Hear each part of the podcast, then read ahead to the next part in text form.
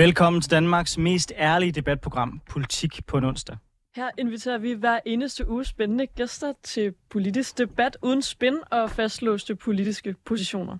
Og hvis du forventer neutrale værter, så er det altså det forkerte sted, du lytter med. Ja, for mit navn det er Anders Storgård, og jeg er tidligere landsmand for konservativ ungdom, og så er jeg kommunalbestyrelsesmedlem på Frederiksberg. Ja, og jeg hedder Nicoline Prehn, og jeg er aktiv i DSU, og så er jeg folketingskandidat for Socialdemokratiet. De næste par timer kommer vi til at vende nogle af ugens vigtigste politiske historier med skarpe gæster, og i dag der dykker vi særligt ned i spørgsmålet om borgerlig klimapolitik. Øh, og vi skulle gerne have Steffen øh, Frølund med over telefon. Derfor så vil vi gøre noget lidt uortodox. Vi vil faktisk springe direkte over til dagens debat først, øh, så vi har Steffen med så lang tid som overhovedet muligt.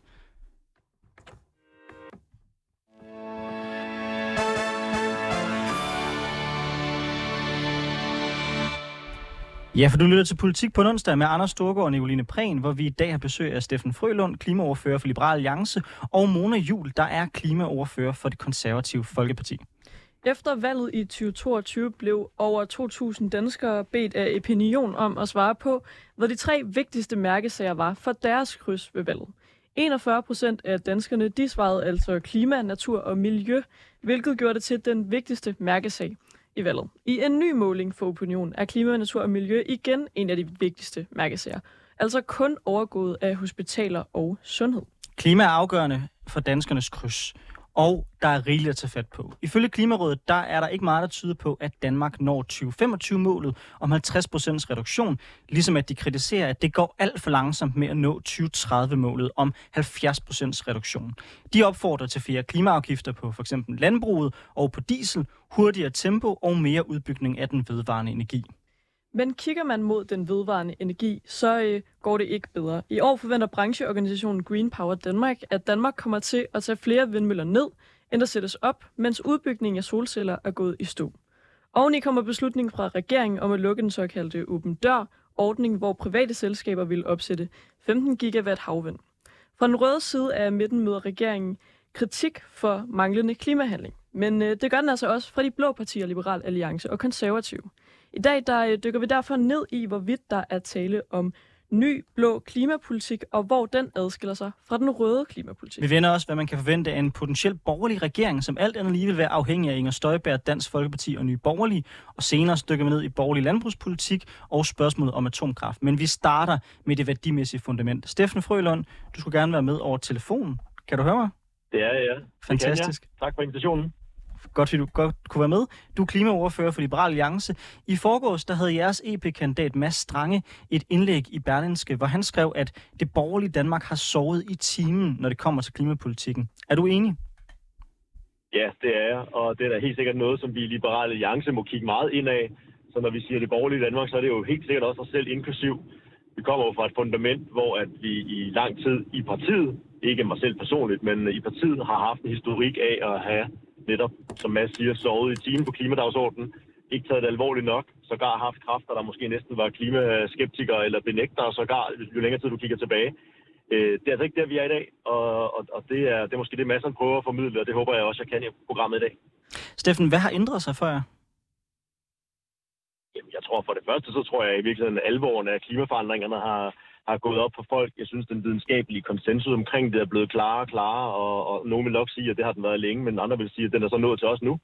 Øhm, og, og, og som spilleplade, når I siger, at det også er vigtigt for danskerne, er det jo selvfølgelig også relevant for os at udvikle noget politik, der har svar på de udfordringer, de bekymringer, som danskere har, men inden for den ramme af, i vores tilfælde, en liberal ideologi.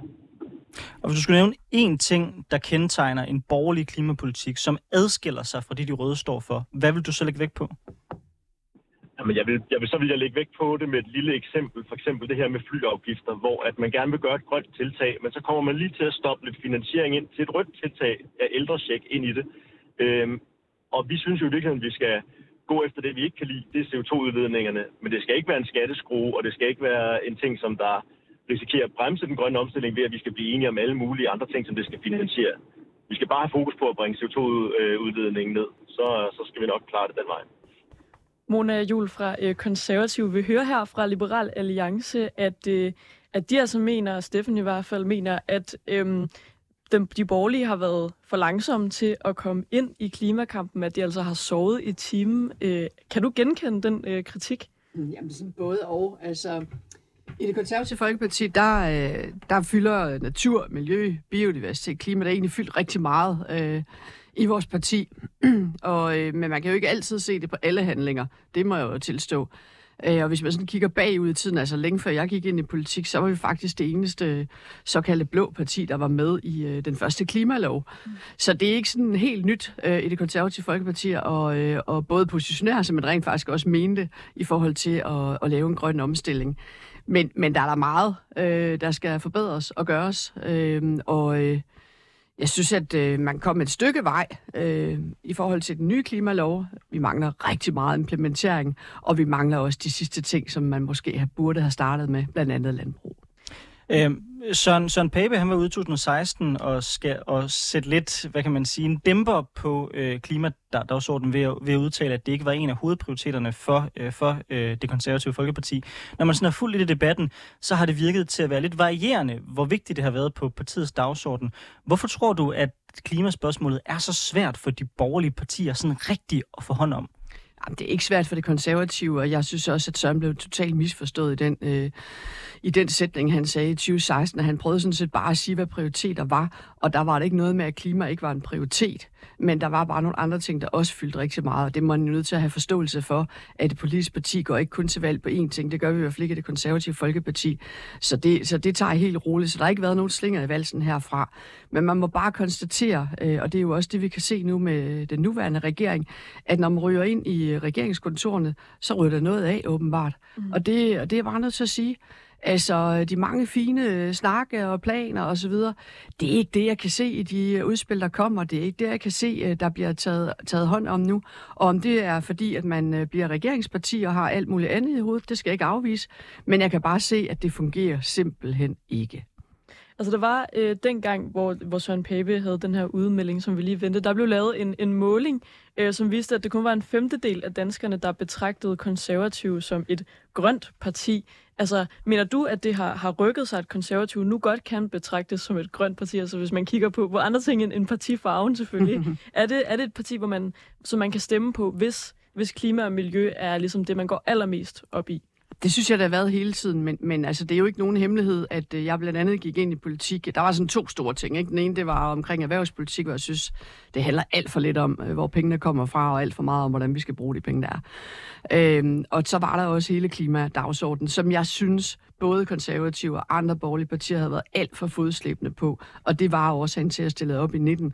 Og det er jo ikke fordi, at jeg mener, at øh, mit eget parti ikke har politikken. Jeg synes bare, at man kom til at putte den for langt væk. Nu øh, putter vi den lige lidt højere op på dagsordenen, og det håber jeg i hvert fald, at jeg selv er med til. Så ja, altså jeg oplever helt bestemt, at øh, vi er et øh, klart og tydeligt grønt parti, men det tager selvfølgelig også tid for folk at, at, at se det. Mm, og kan man så, øh, kan man, og nu kan vi måske vende tilbage til Steffen om lidt også, men kan man bruge det til noget, at konservativ måske er et, et grønt parti, hvis de andre partier øh, på den borgerlige fløj øh, ikke er helt med på klimadagsordenen. Vi har for eksempel Pernille Vermund fra Nye Borgerlige, der har meldt sådan noget ud med, at hun, hun tror egentlig, at de fleste danskere vil synes, det var meget rart, at der blev lidt varmere, så klimaforandringerne er egentlig ikke mm. et så stort problem. Vi har også Inger Støjberg, øh, der er rimelig kritisk over for at ville stemple ind i at, at gøre noget, øh, der kan forhindre klimaforandringerne. Altså, kan man så ikke være bange for, at konservative stemme på en eller anden måde lidt går tabt, øh, når de andre borgerlige partier, som jo altså er dem, konservative normalt øh, samarbejder mest med, at man ikke, at man ikke ligesom kan bruge konservatives øh, klimastemme til noget? Så kan man jo være bange for alting, ikke? Altså, vi er 12 partier i Danmark lige nu. Altså, mm. vi kan jo ikke, øh, vi kan jo ikke tvinge andre partier til at have samme holdning som en selv. Man må jo stemple ind i det parti, man selv synes, at man er mest optaget af, og man er mest enig med. Og det vi vil gøre, mm. det er jo at forsøge at få vores politik igennem. Og så, øh, så er det klart, at øh, der er lidt udfordringer i forhold til klima på nogle af, af, af de borgerlige partier, sådan som jeg ser det. Men, men øh, hey, det er en udfordring. Mm. Det får vi løst. Altså, det er løst øh, masser af andre gange i verdenshistorien, at vi kan finde ud af at lave nogle, nogle aftaler. Og man bare sige, altså, det er jo ikke sådan, at, øh, at jeg gider at gå og daske til andre blå partier hele tiden. Vi har andre større udfordringer, nemlig at få den her regering væk. Mm. Øh, fordi så kunne vi jo rent faktisk lave nogle ordentlige klimatiltag. Det tror jeg faktisk, at både den, e, det ene og det andet blå parti kunne være med til, hvis øh, nu de fik nogle andre ting også. Og mm. derfor har jeg også været ude, da Inger Støjberg her på, på deres landsmøde øh, klart afvist en CO2-afgift på landbruget og sige, prøv at høre her, det er ikke at hælde hverken landmænd eller landbrug af brættet. Mm. Men det er det, hvis man ikke vælger at gå aktivt, konstruktivt, proaktivt ind i den dialog for, i forhold til vores natur, i forhold til vores fremtidige generationer. Det mm. kommer ikke af sig selv, og derfor er jeg sikker på, at vi kan have en konstruktiv dialog om det også. Så du tror mere på samarbejde med de andre borgerlige partier, end på, at konservative for eksempel kunne øh, samarbejde og lande nogle, nogle store klimaaftaler med SVM-regeringen, eller måske endda med, med de røde partier? Jamen, jeg oplever ikke, at SMM, SVM-regeringen er, er voldsomt grøn for sit lige ud. Men jeg har et, øh, synes jeg selv, et fremragende samarbejde med øh, SF, øh, med øh, Radikale, øh, endda enhedslisten på rigtig mange ting, alternativet. Mm. Så jeg synes bestemt, altså vi søger jo bare det flertal, vi kan, vi kan øh, finde. Og øh, jeg må bare sige, det er jo ikke altid nemt med såkaldt røde partier, heller ikke altid, fordi at lige pludselig så dukker der nemlig, som Steffen siger, en ældrecheck op i, mm. i rygsækken også. Og det er jo bare den helt forkerte vej, for så er man jo bare ikke grøn nok, når det kommer til stykket, vel? Steffen, øh, Mona hun nævner blandt andet det her spørgsmål om Inger Støjberg øh, og afgifter på landbruget. Hvor står I henne i Liberal Alliance på det spørgsmål? Jeg tænker ikke, at det sådan er en oplagt liberal mærkesag, det her med at pålægge yderligere afgifter. Jamen, vi synes jo helt sikkert, at det er en liberal kerneideologisk ting, at man man udleder eller kaster skidt over hækken til naboen, så har naboen ret til at være fri for det.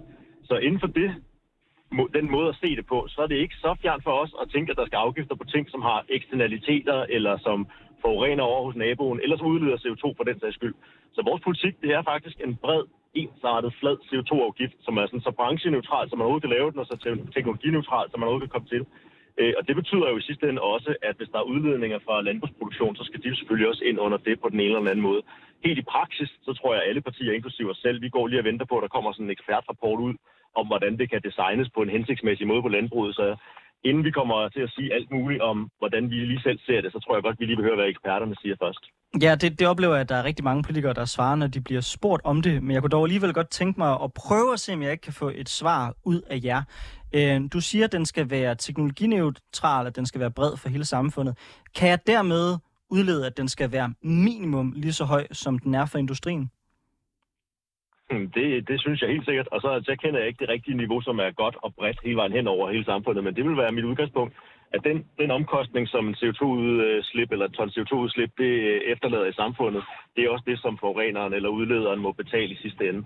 Det synes jeg er den gode grønne politik på det. Og så ender det så bare desværre tit med, at man sidder og finder en lille lomme af nogen, der skal undtages i Aalborg Borgland, eller at man finder en lille lomme af nogen, der skal have en ekstra hammer, fordi man ikke kan lide dem med fly, for eksempel. Øh, og det er ikke den måde, jeg synes, vi skal til det på. Jeg synes, det skal være så neutralt og bredt som overhovedet muligt, så at markedskræfterne rent faktisk kan sortere ud i forureningerne, og vi kan få de rigtige teknologier på banen så nemt og så hurtigt som muligt. Mona, du øh, markerer, mens Steffen taler. Er du, øh, er du enig her? Ja, det er langt hen ad vejen. Altså, jeg tror, at alle er konservative er ret enige på den her. Vi har øh, hvis man skal være lidt fræk, en mere brancheneutral øh, tilgang til det. Øh, det, der man altid skal huske, når jeg taler om en CO2-afgift på landbrug og alle andre steder, mm. jamen så er det ikke, fordi jeg ønsker, at det samlede skattetryk skal stige.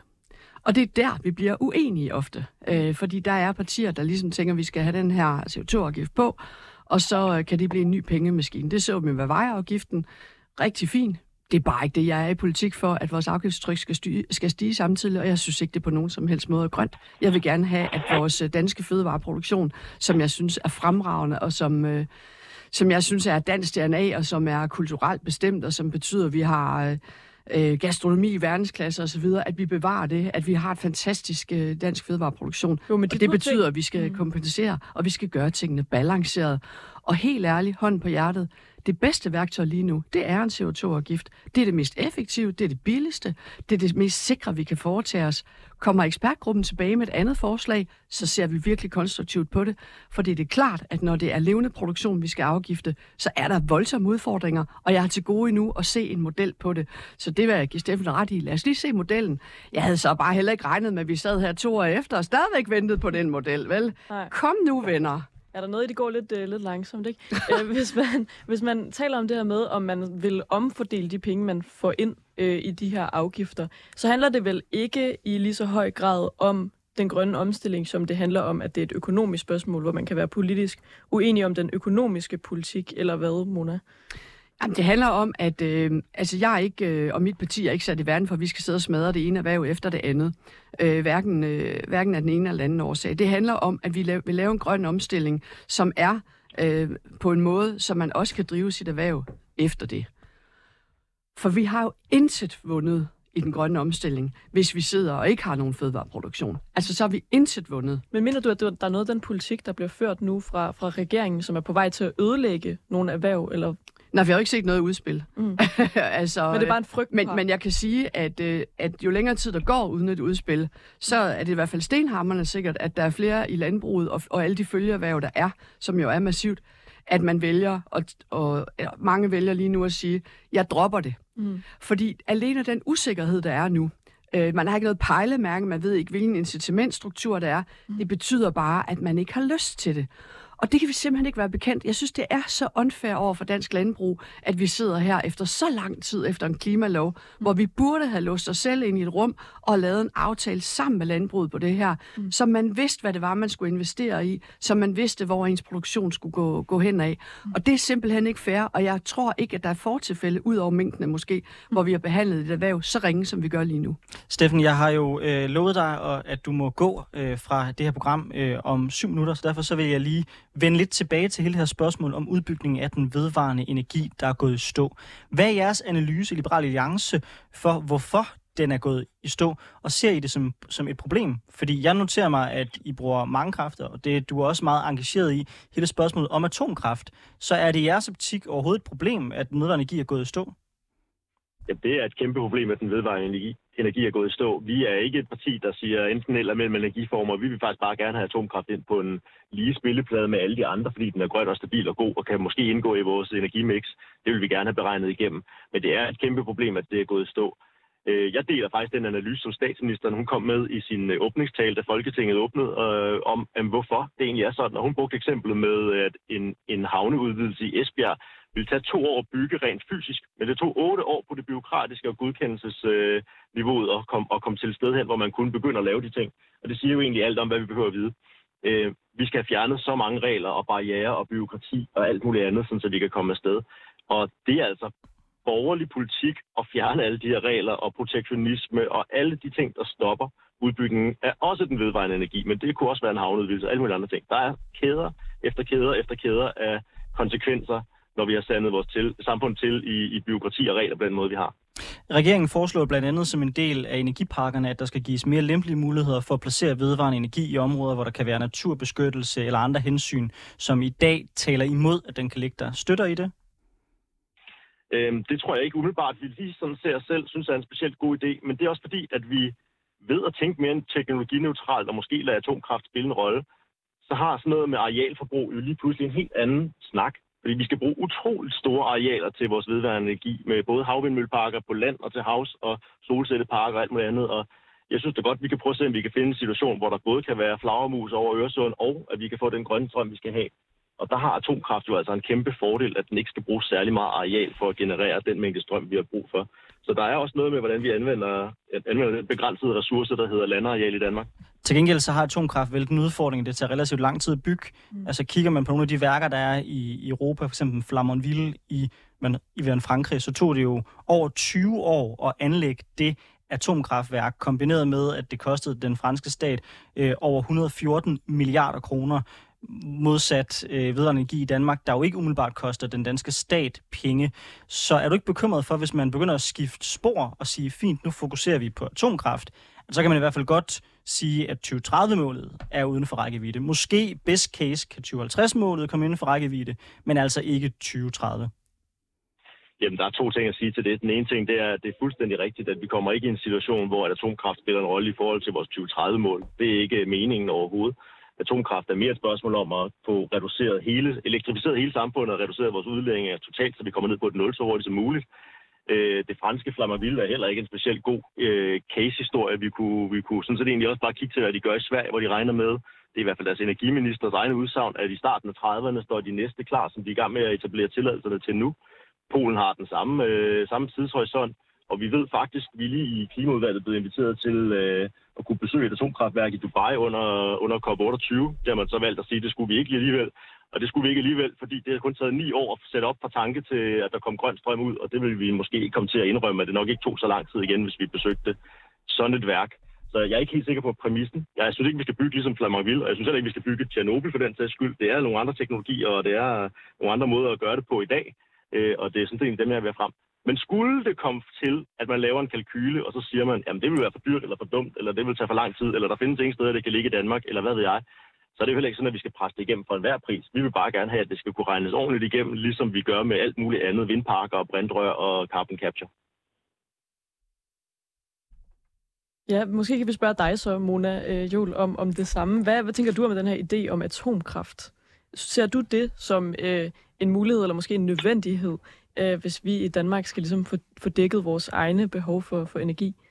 Jeg synes i hvert fald, det er meget fjollet at holde en øh, teknologi ude af, mm. vores, øh, af vores tankesæt øh, og vores øh, måde at se fremtidens energi på. Og derfor øh, mener vi også, at vi skal fjerne de benspænd, der er i dag, for at, øh, at kernekraft får præcis den samme mulighed, øh, markedsbaseret mulighed som alt muligt andet. Mm. Så det er, altså, det er jeg fuldstændig enig i. Altså, det er, det er fjollet. Øh, alt andet, vi kan se, der er ny teknologi, der er en anden måde at gøre tingene på, og vi kan også godt se, at selvom at øh, det ikke kommer til at betyde det vilde i forhold til vores 2030-mål, mm. så skal vi jo bare huske på, at vi heller ikke skal have skyklapper på i forhold til vores mål.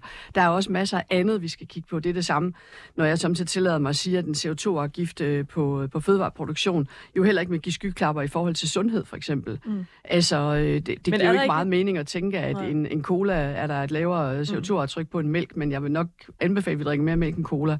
Mm. Så, det, så det er jo sådan lidt... Øh, man skal hele tiden passe på, at vi ikke har skyklapperne på. Ja, det er klart. Men er der ikke et eller andet i, i det med, øh, at vi i Danmark er rigtig gode til sol, vand og vind, og måske især ja. vindenergi, så derfor giver det mening, at vi satser på det, så kan vi måske godt øh, støtte op om, at nogle andre lande er dygtige til atomkraft, og derfor så gør de det. Altså, øh, giver det ikke mening ligesom at fokusere på det, man er bedst til?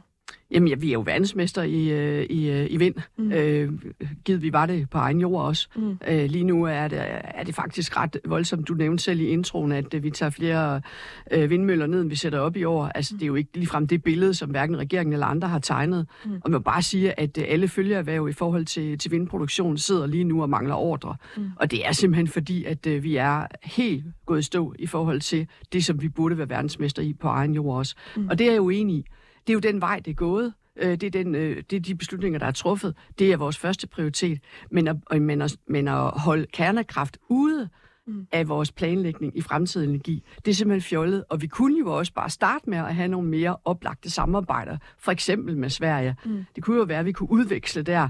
Der er ikke nogen, der siger, at vi behøver at klaske kernekraft ind på dansk jord som det første. Mm. Steffen Frølund, jeg kan forstå, at du er nødt til at smutte nu. Uh, tusind tak, fordi du var med i Politik på en onsdag. Uh, lad os håbe, vi kan få dig med en anden gang. Ja, tak for invitationen igen.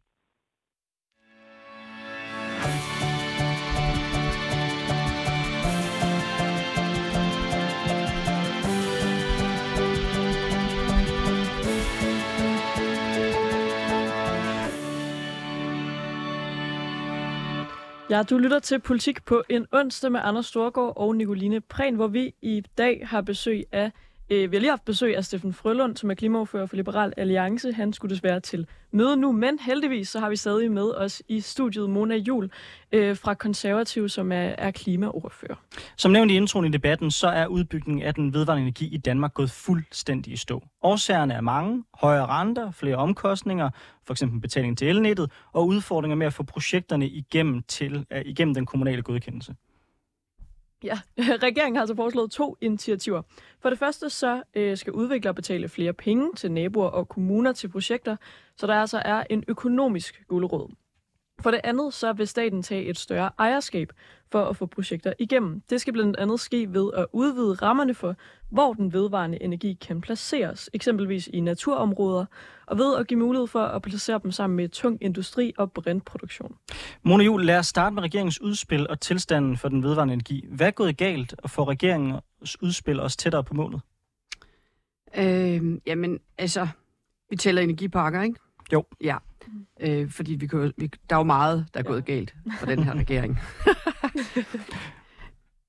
Du må også gerne udvide dit, dit Ja, men svar, hvis du hellere vil starte jeg, et andet sted. Jeg smiler lidt, fordi at jeg synes jo, at, at det, det vi hører hele tiden, det er jo, at øh, regeringen er meget ambitiøs, og nu skal der implementeres og så videre, men, men det er jo bare ikke det, der er nogen, der oplever. Øh, og øh, Udover energipakker sidder vi jo også og forhandler 2025-mål, og det er jo sådan lige 5 meter før målstregen, ikke? Altså, det er, det er ikke særlig smart, og øh, Steffen Frølund nævnte lige før her øh, statsministerens øh, åbningstale. Øh, der var noget godt i den, men der var jo også det her fjol, øh, hvor statsministeren siger, at, øh, at det ligesom er flagermusens skyld, at vi ikke får øh, opsat noget vedvarende energi. Og der må jeg bare sige, nej, det er det altså ikke. Det er byråkrati, det er langsommelige processer. Det, Jamen, det var er... vel heller ikke helt det, der blev sagt. Ej, der det var det, vel, der blev lagt op til. Der blev det... vel sagt, at der er nogle miljøhensyn, man skal tage, øh, Ja. når man for eksempel sætter vindmøller op. Og Og, det er det- ligesom, at det blev stillet op som et dilemma, tror jeg, Ej, men, det... øh, ja. om hvor, hvorvidt man skal prioritere miljø eller klima højst. Ikke? men nu får vi syn for savn, for jeg har spurgt ad, hvor mange projekter der rent faktisk Mm. øh, er blevet stoppet på grund af flagermus og Mm. andre naturmæssige hensyn. Og det kan jeg allerede afsløre på forhånd. Mm. Det er ikke mange. Men det er klart, der er gode eksempler. Jeg har selv været involveret i OME-projektet med havvind, hvor to styrelser fuldstændig mm. kører deres eget løb i 10 år, uden overhovedet at snakke sammen, og så Mm. bliver projektet stoppet til meget, meget stor gene for, for de øh, opstillere, der har investeret masser af millioner, Mm. og som næste gang jo vælger Danmark fra. Ja. Og det er jo det, der er hele konsekvensen. Man må bare sige, at vi har et elnet, hvor det er svært at blive tilsluttet. Vi har Mm. mm. byråkratiske processer, og det er det, der er den største forhindring. Mm. Mm. Og der synes jeg så, nu roser jeg regeringen. Nu kommer det. Jeg synes, det er godt, at regeringen kigger på, øh, på de her energiparker. Det er jo ikke øh, regeringens opfindelse, vil jeg så lige skynde mig at sige. Det kan det bliver meget, øh, meget partipolitisk alligevel, øh, selvom I prøver at frame det, som det ikke skal være det. Men det er jo en bunden opgave. Mm. Det er jo en politisk aftale, som vi også er med i, der siger, at vi skal have firedoblet øh, vedvarende energi til lands. Mm. Og det er en opgave, som regeringen skal påtage sig. Det er de så endelig kommet med et udspil på, mm. som lige klap er firedobling, men vi tager det hele med. Og der foreslår man så, at øh, man laver det som 32 energiparker, og det er det, man så er i gang med at undersøge. Og at der er mulighed for at kompensere, hvis man kommer til at, og, øh, at blive generet af, af den vedvarende energi, for det har man selvfølgelig også eksempler på, at der er nogen, der synes, det er rigtig træls. Til det øh, vil jeg sige, rigtig godt, at vi får kigget på det. Mm. Udspillet, hmm, jeg tror desværre, at der er rigtig mange af de steder, man har peget på, ikke rigtig kan blive til noget, fordi det er, øh, jeg mener, syv af områderne er kommunerne, der har peget på det. Resten er opstillere. Og der har ikke været så mange andre kriterier indover øh, for at pege på de områder. Så jeg tror, at i den dialog, der er lige nu med, med opstillere og kommuner osv., vil der være rigtig mange af de projekter, der falder. Og derfor skal der være nogle andre rul i det her. Når det er sagt, så øh, synes jeg, at de er inde på det rigtige spor i forhold til det, som sagt. Men der er så også lige den lille detalje i det, at uanset hvad, uanset kompensation og det ene og det andet, så kommer vi ikke ud over, at vi kommer til at se vedvarende energi Mm. et eller andet sted. Vi kommer ikke til at bo i Danmark, og så kunne have frit udsyn over alt, alle steder. Altså frit udsyn over natur for eksempel, eller aldrig nogensinde få øje på en solcelle Så nu eller du, en vindmølle. taler du lidt til de danskere, der nogle gange kan brokke sig over, måske Ja. for eksempel at få ødelagt en, øh, en udsigt. Jamen ved du hvad, det, det, på et eller andet tidspunkt bliver det mere almindeligt. Mm. Og jeg tror, vi må leve med det, hvis vi gerne vil have strøm til vores computer, og vi gerne vil have nogle virksomheder, der kan producere øh, for eksempel fødevarer og alt muligt andet. Mm. Så tror jeg ligesom, vi er nødt til at erkende det. Synes jeg, at det er skide smart, at et hus får basket øh, solceller op på tre af siderne af, rundt om den? Nej, det synes jeg virkelig ikke, det er. De giver et kæmpe tab på deres ejendomsværdi, mm. og det er ikke kønt eller noget som helst. Så der skal omtanke. Solcellerne skal op på taget så vidt muligt. Hvis de skal ned på landjord, jamen så skal det være dækket. Så skal det ikke være sådan, at øh, til- jo, ud til motorvejen kan det nok godt gå, men det skal jo ikke ødelægge naturen, det skal ikke ødelægge herligheden. Mm. Det skal ikke ødelægge, at, at, øh, at man ligesom synes, at det bare er en stor sort flade, vel? Og det er jo også klart, at man skal tænke sig om i forhold til støjniveauer og så videre. Det er et meget sådan, øh, et, det. konser- et konservativt svar på en Ja. anden måde, at man ligesom skal bevare naturen, men samtidig øh, bygge noget nyt. Men hvordan Jamen, det kan man også. Men kan man gøre det, uden at undgå nogle af, noget af det byråkrati, du selv har kri- kritiseret? Altså kan man, kan man sikre det, at det både bliver pænt, at det ikke ødelægger naturen, at det ikke støjer for meget, uden at det altså bliver en, en lang byråkratisk proces at få de her ting sat op? Ja, det kan man. Det øh, regeringen foreslår nu, det er, at man ligesom har øh, en indgang til sine godkendelser, og at staten kan overtage kommunernes øh, hvad hedder det, øh, håndtering. Mm. Jeg synes ikke, det er helt godt nok endnu. Vi sidder forhandlinger lige nu, så det er ikke noget, jeg kan uddybe yderligere. Men jeg synes ikke, det er helt godt nok, fordi det, det, er, jo, det er jo de samme styrelser osv. Mm. Men selvfølgelig kan vi det, for vi vil det her. Så selvfølgelig kan vi lave et setup. Det kan en hvilken som helst virksomhed, der har ryggen mod muren og skal levere noget, selvfølgelig også gøre. Mm. Eller alle andre, der, der, der ønsker at ændre noget. Så selvfølgelig kan vi lave en anden model på, hvordan vi kommer i mål. Mona, du virkede umiddelbart til at være en lille smule skeptisk over den måde, som solcelleanlæg bliver placeret ude i det åbne land i dag. Kigger man på 2030-målet, så øh, har det jo som udgangspunkt, at, at vi kommer til at se en tidobling af den øh, vedvarende energi, øh, undskyld, den firedobling af vedvarende energi på land, mm. men en tidobling af sol, solcellerne, primært drevet af udbygningen på marker. Mm. Øhm, er du uenig i den, i den fordeling? For det lyder til, at du i højere grad synes, det bør ligge på tage, men der er jo ikke noget, der lige nu tyder på, at vi kan nå i mål udelukkende ved at bruge tage. Vi kan ikke øh, nå i mål udelukkende ved at bruge tage, også fordi at vi ikke er mange tage, som er ikke dimensioneret til solceller. Jeg tror, de fleste... Jeg har selv solceller på mit øh, hus, mm. som er øh, med fladt tag, og der er ikke nogen, der kan se dem, fordi øh, taget skråner en lille smule. Men de øh, solceller, man smider op på marker og så videre, altså de er jo fire meter høje, og, og jeg tror simpelthen, der er rigtig mange, der bliver meget overrasket over, hvor voldsomt det er. Øhm, jeg tror på, at, øh, so, at øh, havvind, solceller på tagene, er langt bedre og langt at foretrække frem for solceller øh, rundt omkring i landet øh, til lands. Øh, og hvis det er et valg imellem solceller og vind, så vil jeg også til enhver tid vælge vind, alene på grund af effekten. Mm. Altså fylder mindre, producerer mere. Betyder det, at, øh, at vi ikke skal mose på hele vejen? Nej, det gør det ikke. Men jeg er ikke begejstret for øh, store, sorte marker på nogen som helst måde. Men der, hvor vi kunne øve os, og det har jeg også spillet ind i forhandlingen, det gjorde jeg også landbrugsforhandlinger, da vi havde de her 70 møder, det var, at når vi nu skal udtage lavbundsjord, og please, lad det nu ske nu snart. Ikke? Men lad os nu få udtaget nogle af de lavbundsjord, så vi kan nå vores mål. Nogle af de områder kan jo bruges til opsætning. Mm. Som, hvor man ved, det ikke generer øh, i forskellige sammenhæng, men hvor man har en dobbeltfunktion. Og det kan altså lade sig gøre. Jeg har også set på nogle af de solcelleprojekter, for eksempel på Djursland, hvor man jo ikke med det blotte øje for eksempel kan se, fordi man simpelthen øh, sætter dem øh, lidt lavere mm. end, øh, end, øh, end landskabet rundt omkring. Man kan beplante osv. Så, videre. så der er muligheder.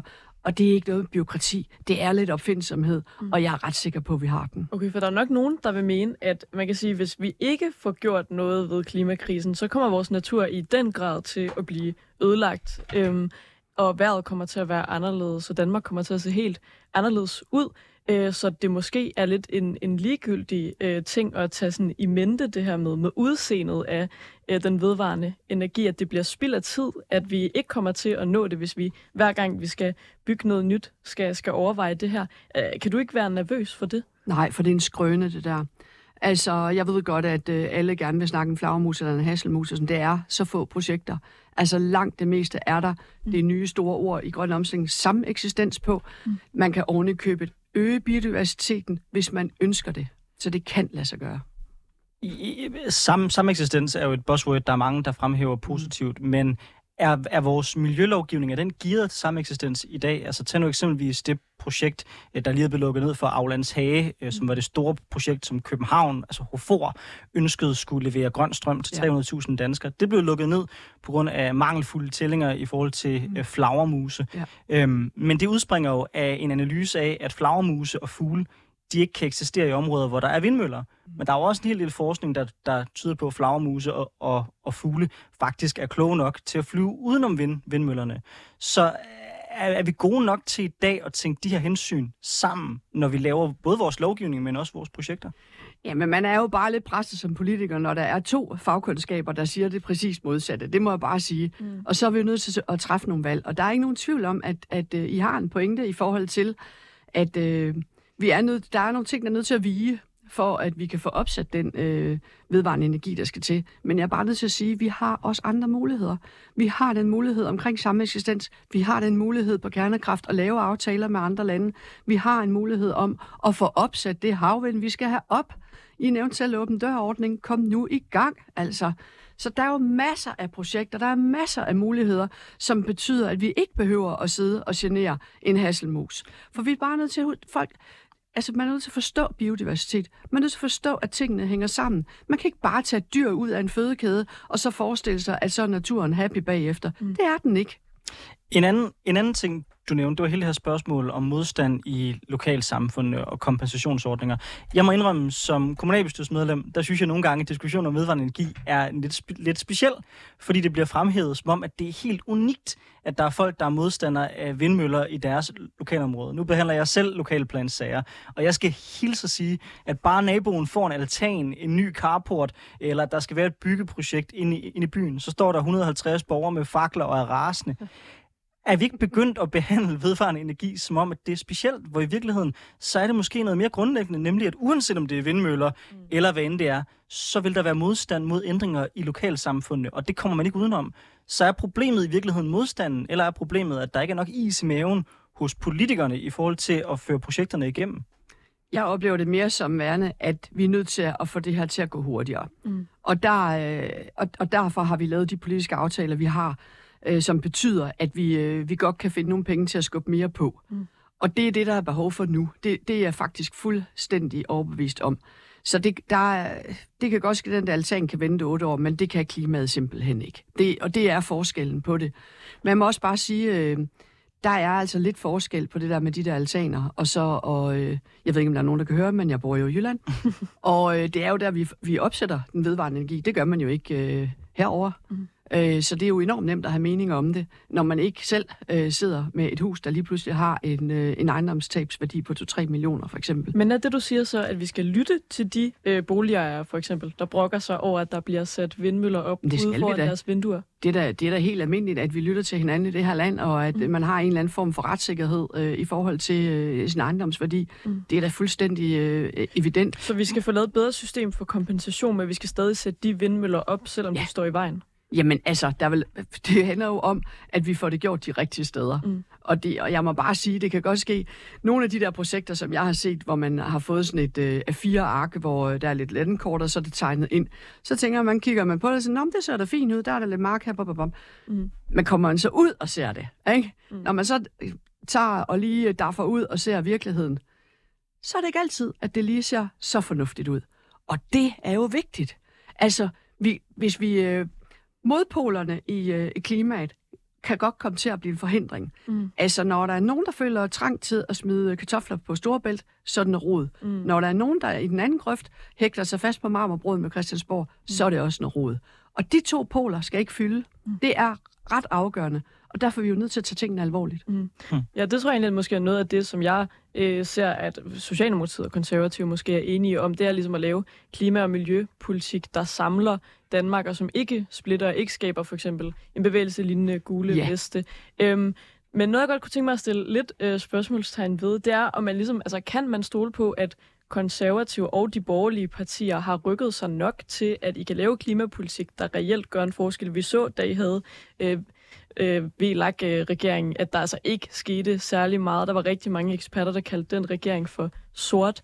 Øhm, det er der så også nogen, der kalder SVM-regering, og jeg vil ikke stå her og forsvare den. Jeg synes også, at det går for langsomt, og jeg synes, det er problematisk, at vi har en øh, klimaminister, der siger, at han kan mærke inde i sit hjerte, at vi nok skal nå målene. Øhm, det gør også mig rigtig nervøs. Jeg synes til gengæld, at da vi havde den rene røde regering, at der skete der faktisk noget. I gennemsnit blev der landet en klimaaftale hver anden uge. Øhm, at det så nu øh, måske bliver udlagt, det får vi jo så at se, hvilken, øh, hvilken klimaaftale, der bliver landet her i løbet nok vel af de næste måneder, regner jeg med. Øh, det bliver rigtig spændende at følge med i, hvor SVM ligesom lander. Øh, men altså, kan du godt love, at, at hvis konservative igen på et tidspunkt kommer øh, til magten, kommer i regering, at det så ikke bare bliver en gentagelse af den sorte vlak-regering? Mm. Jeg, jeg tror, øh, altså nu starter lige sådan et politikeragtigt med at svare udenom, og det er ikke meningen, for jeg skal nok svare på det. Mm. Men, men jeg vil bare lige sige to ting. Mm. Altså, den sorte VLAG-regering, som du kalder den, det, Mm. øh, var jo også stille op i politik. Mm. Altså, det har jeg lige sagt. Det var noget rod. Mm. Det var ikke godt nok. Øh, og, og man skal virkelig passe på. Jeg kalder den ikke en sort regering på nogen som helst måde, men det var Mm. dine ord. Mm. Men jeg synes, det gik, øh, var for fodslæbende. Det er der ikke nogen tvivl om. Og jeg synes, at øh, mit eget parti øh, fik for lidt plads mm. på Mm. den agenda, der skulle til. Den øh, rene røde regering øh, fik vi lavet nogle flotte aftaler sammen med. Mm. Implementering, not so much, er jeg nødt til at sige. Og det har den nuværende klimaminister trods alt en pointe i. Mm. At det er lidt sværere lige nu. Og det tror jeg også er en af årsagerne til, at, øh, at Socialdemokratiet øh, valgte at gå i en anden retning Mm. i den her regering, fordi det, det, det går simpelthen ikke, at tingene ikke bliver implementeret. Mm. Øhm, vi står øh, virkelig, virkelig skidt med at nå vores 2025-mål, Mm. og, det, øh, og jeg tror ikke en bønne på det, og i hvert fald slet ikke, hvis det bliver gennemsendt mellem øh, 23, 24, 25. Glem det, venner, vi når det ikke så. Det er der simpelthen ikke øh, sat de nødvendige initiativer i gang med fra start af. Kan jeg love noget på borgerlige partiers vegne? Nej, Nej. men jeg kan i hvert fald love, at det konservative Folkeparti er præcis der, hvor vi hele tiden har været, at vi arbejder for en grøn fremtid. Og det må bare være sådan en lille bitte smule, wow, det er jo ikke for min skyld nødvendigvis, fordi Nej. Jeg kommer måske ikke, måske jeg kommer til at undgå at stå i knæ, øh, vand til knæene, Mm. men det er der altså rigtig mange øh, mennesker efter mig, der ikke kommer til at undgå, hvis vi ikke får gjort noget. Mm. Og den generationskontrakt, den klimakontrakt, mm. det er helt, helt afgørende. Og der tror jeg, at det er rigtig vigtigt, at vi netop ikke er alt for partipolitiske. Der skal vi gå sammen. Vi er nødt til at se den her, øh, hvad skal man sige, opgave som Ja. fælles. Ikke kun for Danmark, men selvfølgelig også internationalt. Fordi jeg tror, at det synes jeg jo lyder virkelig rigtigt. Og nu er jeg jo ikke øh, borgerlig, og jeg er heller ikke så meget i tvivl om, hvad jeg skulle stemme. Der er heller ikke valgkamp lige nu. Men hvis nu, at jeg var borgerlige vælger, der var lidt i tvivl om, øh, eller i hvert fald en klimainteresseret vælger, der kunne overveje at stemme borgerligt, så tror jeg, jeg vil være enormt nervøs for Mm. øh, for eksempel at sætte mit kryds ved øh, konservativ, fordi jeg ville være bange for, at øh, måske nye borgerlige, øh, Inger Støjberg og Danmarksdemokraterne, altså at de vil sætte en stopper for, at en øh, potentiel blå borgerlig regering vil kunne lave en, en god nok klimapolitik, hvor jeg vil vide for eksempel, at i den røde øh, blok, der er trods alt, øh, hvis, hvis man så ikke synes, Socialdemokratiet gør nok, så er der ligesom nogle, noget SF, noget Alternativ, noget Enhedslisten, der trækker i en retning. Øhm, altså, tror du på, at, øh, at man godt kan føre borgerlig klimapolitik med den blå fløj? Jamen, jeg tror på, at vi kan få gennemført den nødvendige klimapolitik, der skal til med de partier, der har lyst til det. Mm. Og så er det jo ikke sikkert, at det er alle blå partier, der Mm. skal være med i de aftaler. Jeg tror, man skal passe meget på med at stille de der, øh, hvad skal man sige, dilemmaer op, som Mm. ikke er reelle. Altså, det er jo første gang øh, i 100 år, øh, vi har en flertalsregering, ikke? Mm. og det ser vi konsekvensen af. Mm. Øh, nemlig, at øh, Folketinget hele tiden bliver skubbet i baggrunden, på trods af Folketinget er over regeringen. Det skal vi heller, heller ikke have for meget af. Og der, og der kan man jo sige, at øh, det, øh, de, de regeringer, vi tidligere har set, har jo kunne arbejde meget på tværs og finde de flertal, der skal til. Mm. Og hvis det er konservativt, der sidder i førerposition på det der, så skal vi nok finde det flertal, der skal til for at lave en grøn, øh, grøn ordentlig politik. Og det synes jeg var interessant, det du, det, man siger der, for der siger du i virkeligheden, at blok, blokpolitikken langt hen ad vejen er død. Og kigger man på det klimamæssige spørgsmål, så ser du i virkeligheden måske en anden blok mellem nogle mere grønne øh, partier. Mm. Men lad os så lave et hypotetisk scenarie. Du bliver klimaminister. Det håber jeg jo selvfølgelig. øhm, hvem kommer du til at sidde regering med? Du kommer måske til at sidde regering med Venstre. Det er i hvert fald ret sandsynligt. Øh, og who knows, måske også Moderaterne. Der har du en klimaminister for Moderaterne, som du ikke ligefrem synes har rykket særlig meget, og som har vist sig som værende særlig grøn. Og du er i den samme udfordring, som konservativ har været gang på gang, nemlig at når det kommer til klimaspørgsmålet, så har landbruget veto gennem Venstre. Det er jo også det, regeringen oplever lige nu. Mm. Hvordan kommer man ud af det som konservativ? Altså, øh, bliver det, et, ultima- stemmer. bliver, bliver det et Anders. ultimativt krav at prøve at presse det igennem en regering? Det ved jeg godt, at vi ikke stiller ultimative krav som, som parti. Men hvordan i alverden knækker man den kode? Fordi en ting er jo at være grøn, når man ikke sidder i regeringen, men det er jo, når man sidder i regeringen, at det for alvor gælder. Jamen, prøv at høre, venner. I al forhandling, der starter man med at give den første øl, ikke? Og, øh, og, og, så, og så starter forhandlingen derfra. Jeg er jo sikker på, at uanset hvordan og hvorledes, så vil der trods alt være et lille grønt hjerte, der banker også i det ene og det andet parti, I nævner der. Det er jeg ret sikker på. Så må vi jo tage og forhandle det i bund. Men det er klart, at det er ikke nemt. Der er ikke noget, der er nemt her i livet. Det er ikke, øh, det er ikke bare fordi, at, øh, som I startede med at sige, at klima ligger højt på, på vælgernes agenda, at så er den bare ping-pong dynamo. Det kræver noget. Det kræver gode argumenter, det kræver faglighed, det kræver saglighed, og det kræver løsninger. Og de løsninger, dem synes jeg, at vi kan komme med. Og så er jeg sikker på, at det kan lade sig gøre, uanset hvordan og hvorledes. Men det er klart, der er nogen, der skal flytte sig. Og det er jo det, vi kommer til at se, om de kommer til.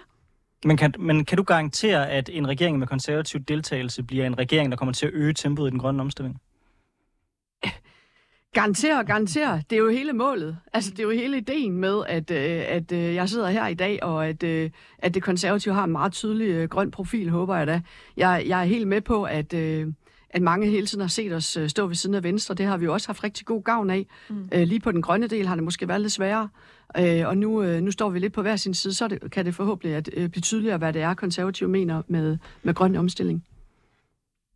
Hvis vi taler sådan, øh, sådan mere sådan ideologisk, eller sådan, mm. om det er ligesom, er det borgerligt at gå op i, i klimaet? Fordi vi har set, at det var, øh, både i Danmark, men måske faktisk også i mange andre lande, har det været de venstreorienterede partier, der har mm. gået forrest, der allerførst har ligesom engageret sig i klimakampen. Vi ser også, at øh, rigtig mange af dem, der sådan er helt ude og være sådan klimaaktivister, i hvert fald mange af dem, jeg kender, der er aktive sådan noget, den grønne øh, ungdomsbevægelse, og at dem, der ligesom virkelig øh, går ind i det, de, de er øh, venstreorienterede mennesker. Øhm, er, det, er det borgerligt at gå op i, i klimaet? Det er i hvert fald konservativt. Det er en, en hel... Øh, det ligger simpelthen i øh, alle konservatives øh, gener. Mm. Øh, da vi havde landsråd her øh, i september måned, havde vi en klimabaglandsgruppe, som, øh, som alle fik mulighed for at give input til. Og det er bare, jeg må bare sige, det vælter ind ad døren. Og det er, øh, altså, hele det konservative bagland har en meget, meget grøn over. Det er ikke noget, der er kommet. Øh, det er noget, der altid har været der. Mm. Vi har nok været meget på natur, mm. biodiversitet, øh, hvad hedder det, miljødelen, hvor, øh, hvor klimaet, det er lidt sværere at profilere sig markant på klima, mm. fordi vi er jo enige i, at vi skal nå vores klimamål. Så det er sådan mere måden at gøre det på. Så bliver det hurtigt en processnak, mm. og hvordan får vi implementeret. Det er lidt kedeligt. Mm. Øh, så jeg tror, altså, Øh, min formand sagde her forleden, øh, Søren Pape sagde forleden til et arrangement i Østjylland, mm-hmm. øh, at øh, der er jo ikke nogen, der, der, der vinder et valg på at gå op i, at elnettet skal, skal fikses vel. Altså det her ældrende elnet, vi har. Og det må vi bare konstatere, at der er ikke så meget at hente hjem på den. Så vi har jo altid været meget på naturdelen. Vi har også haft øh, meget prominente øh, folketingsmedlemmer og kommissærer osv., Conny Hedegaard, som selvfølgelig øh, en af de helt store øh, pesti, øh, Mette Abelgaard. Jeg synes, vi har rigtig, rigtig god historik på det her. Jeg håber virkelig en eller anden dag, altså hvis jeg skal få bare en lille bitte stjerne i politik, så håber jeg på, at jeg kan blive nævnt bare en, et, et enkelt sted i forlængelse med de typer. Det vil være en kæmpe stor fornøjelse. Så det er og bliver en del af vores DNA. Og det, øh, ja, det, det er ikke nogen kæmpe stor overraskelse for konservativ. Det kan være, det har været det for andre, fordi vi har fokuseret på mange andre ting en gang imellem. Ja, for jeg tror, for mig er det også enormt socialdemokratisk at gå op i klima, mm. fordi det handler for mig meget om solidaritet med de ja. mennesker, der bliver ramt af klimaforandringerne, både ude i verden ja. og på sigt i fremtiden i Danmark. Øhm, Men det er jo ikke det, altså det er jo slet ikke det, jeg tænker om at være nej, socialdemokrat. Altså, nej. jeg, er jo, jeg er jo helt rystet over, at, øh, at de kastede jer ind i den, øh, i den grønne agenda, og jeg synes mm. jo, at, øh, at de parti på mange stræk har været... Øh, mere grøn udenpå end indeni, øh, og ja. netop, øh, jeg netop tror, jeg vil kommer sige... med den røde mm. dagsorden lige sekundet efter. Og det er der, vi adskiller os. Mm. Ja, for det var nemlig det, der var mit spørgsmål, fordi jeg tror, at øh, for mig er det meget vigtigt, at det røde og det grønne jo går hånd i hånd, så man ikke ender med at lave nej, en, en klimapolitik, øh, der, der skaber endnu mere ulighed, oh, jo, øh, ja, ja, end, ja. end man gør i, i forvejen. Øh, så, så derfor kan jeg godt øh, tænke mig at spørge dig, vi har været lidt inden for, på det her med sådan afgifterne, og hvordan man så ligesom omfordeler de penge, men derudover, er der så de store forskelle? Du taler det om metoden, eller sådan øh, midlerne, man bruger til at komme hen til de samme mål. Altså, hvor ligger de store forskelle? Hvor er det konservative adskiller sig fra øh, Socialdemokratiet, eller måske fra SF og, og Enhedslisten? Jamen, jeg synes, det er meget tydeligt lige nu i forhold til den flyafgift, øh, mm. der, der er blevet spillet på bordet. Mm. Altså, så, så vælger man, øh, nu må man endelig har muligheden for at, og, og vi flytter os jo. Konservative flytter os som parti fra at sige, at vi vil kun have en afgift på brændstoffet, fordi det går ind ligesom og, og laver den nødvendige omstilling. Mm. Altså ligesom vi siger, på alt andet, det giver ikke meget mening, at der er noget, der er en, en kop bliver en lille smule dyre. Det er produktionen, vi skal lægge det på, fordi det giver et incitament til at ændre på produktionen. Mm. Det kan så ikke lade sig gøre. Det er der noget, der hedder en Chicago-konvention, mm. der ligesom har sagt, det kan vi ikke lægge på brændstoffet. Mm. Så står vi der og hopper og danser lidt. Godt. Øh, vi ønsker stadigvæk, at, øh, at vi får, får ændret i, i, øh, i luftfarten. Det siger vi så godt. Vi går gerne ind og, og deltager i en flyafgift på, på visse konditioner. Bum, så vælger den her regering så klassisk socialdemokratisk maner og, og, og banke halvdelen af midlerne, i stedet for at smide dem tilbage til lufthavn, til en ældre. Det er sådan set et fuldstændig sindssygt finansieringskryds. Det må jeg bare sige. Og der er intet grønt i og smide pengene i noget andet. Og jeg taler ikke om her, at der er nogle ældre, der godt kunne bruge en højere ældrecheck. Det taler jeg slet ikke om. Vi har kæmpe råderum. Regeringen har serveretten. De kan fandme bare komme i gang med at føre den politik, de har lyst til. Men det her, det er ikke grøn politik. Men jeg tror, Og det er der, vi adskiller os. Ja, for jeg tror netop, jeg synes, at det er et meget godt eksempel på, at man så øh, laver noget, der gavner klimaet på sigt, sætter en afgift på fly, så måske vi får ændret nogle, nogle vaner. Man kan sige, at det, det er en meget lille afgift. Det handler vist om sådan noget 100 kroner per, per billet. Det kan måske gøre en forskel indenrigsflyvninger, øh, men ikke, tænker jeg, på de store udenrigs. Jo, hvis du er flyvninger. fire mand, der skal, til, Øhm. der skal rejse langt, og det koster 360 kroner per mand ekstra, selvfølgelig får det den effekt. Det, det får vi at se. Øh, jeg havde nok hellere set nogle lidt større øh, afgifter, men i hvert fald tror jeg, jeg synes, det er et meget fint kryds at lave, at man så siger, okay, vi mangler nogle øh, penge i vores velfærdssamfund til den her gruppe, så dem tager vi ind og, og bruger. Øhm, hvis man nu havde smidt pengene tilbage øh, til flysektoren, som er lidt af fly, flybranchen, som er det, jeg hører dig sige, øh, vil du så ikke være nervøs for, at det ikke rigtig havde gjort nogen øh, forskel? Altså, hvad ville det grønne ligesom være i det? Jamen, det skal man jo aftale. Altså, det er jo ikke, øh, nu, det er jo ikke sådan at give luftfarten nye lommepenge. Mm. Altså, det er jo ikke ment på den måde mm. overhovedet. Men jeg synes jo ikke, at vi skal pille muligheden for at lave grøn omstilling ud af erhvervene. Mm. Vi, har, vi har faktisk brug for, at de bevarer nogle penge til at lave den grønne omstilling, og det er derfor, jeg reagerer på det.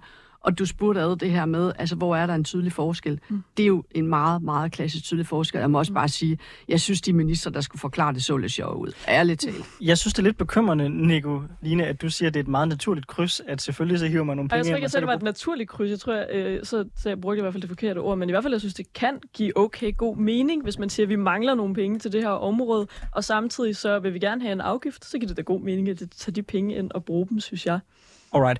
Mona, øh, det jeg gerne vil stille dig som det sidste spørgsmål, tror jeg, jeg kommer til at nå her i dag, det er, det er hele det her spørgsmål med klimapolitik som identitetspolitik. Fordi det, jeg oplever lige nu, det er, at der er flere og flere på venstrefløjen, der begynder at kombinere klimapolitik med alle mulige andre dagsordner. Ja. Senest der så man Greta Thunberg, der stod og sagde no climate justice on occupied land, altså lavede en kobling mellem klimapolitik og Palæstina-konflikten. Mm. Samtidig ser man, at der er nogle borgerlige folk, der begynder at se klimapolitik lidt som en del af hele den her wokeisme-debat, og dermed placerer sig som en kontramodsætning til det.